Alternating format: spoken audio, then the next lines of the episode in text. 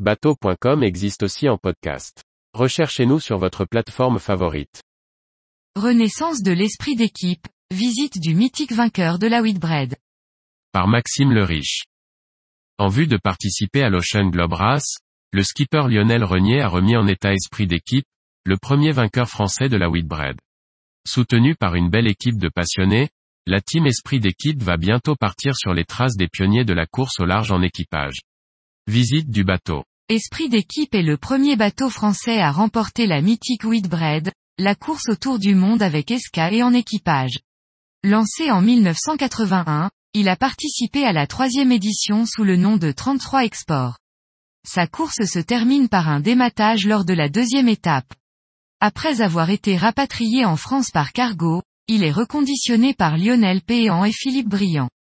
Plus petit bateau à prendre le départ de la quatrième édition en 1985, il est déclaré vainqueur au terme de la dernière étape, dont l'arrivée était à Portsmouth.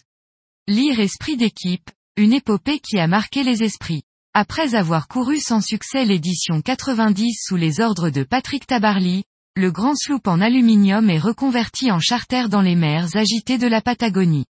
Afin de commémorer les 50 ans de la première édition de la Whitbread, dont McIntyre, l'organisateur de la Golden Globe Race 2018, voulait organiser une nouvelle course océanique, rétro. C'est ainsi qu'il a mis en place l'Ocean Globe Race, qui se déroulera en quatre étapes autour du monde, entre septembre 2023 et avril 2024.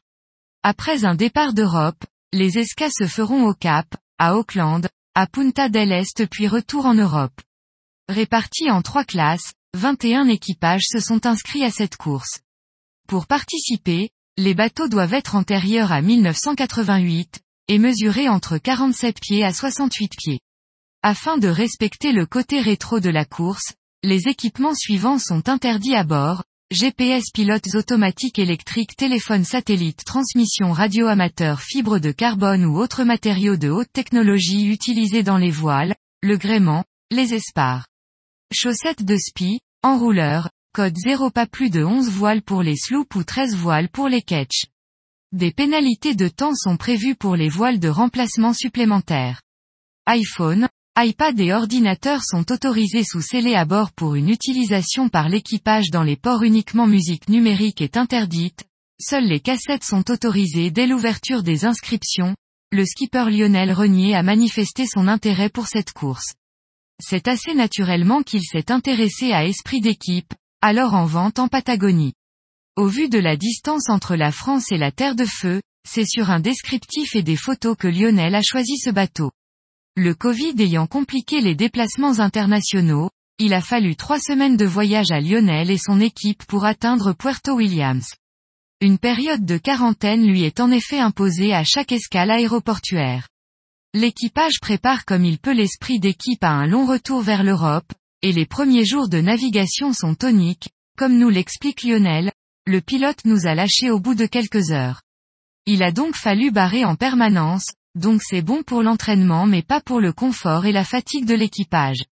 Le moteur était également très capricieux, et l'intérieur constamment humide en raison de nombreuses infiltrations d'eau.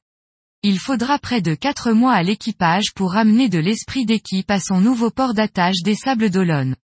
Une fois à terre, l'esprit d'équipe est entièrement désossé. Tout doit être contrôlé sur ce voilier quadragénaire. L'intérieur est entièrement déshabillé, puis le moteur est débarqué. La mise à nu révèle le mauvais état de certaines parties en aluminium. De gros travaux de soudure sont effectués, tandis que les fonds sont moussés. De nouveaux planchers et de nouvelles épontilles sont soudés par-dessus. De nouveaux emménagements sont installés, ainsi que les bannettes de course destinées à accueillir l'équipage. Le mât, le gréement dormant et le moteur sont remplacés par du neuf, tandis que la casquette rigide devant le poste de barre est améliorée.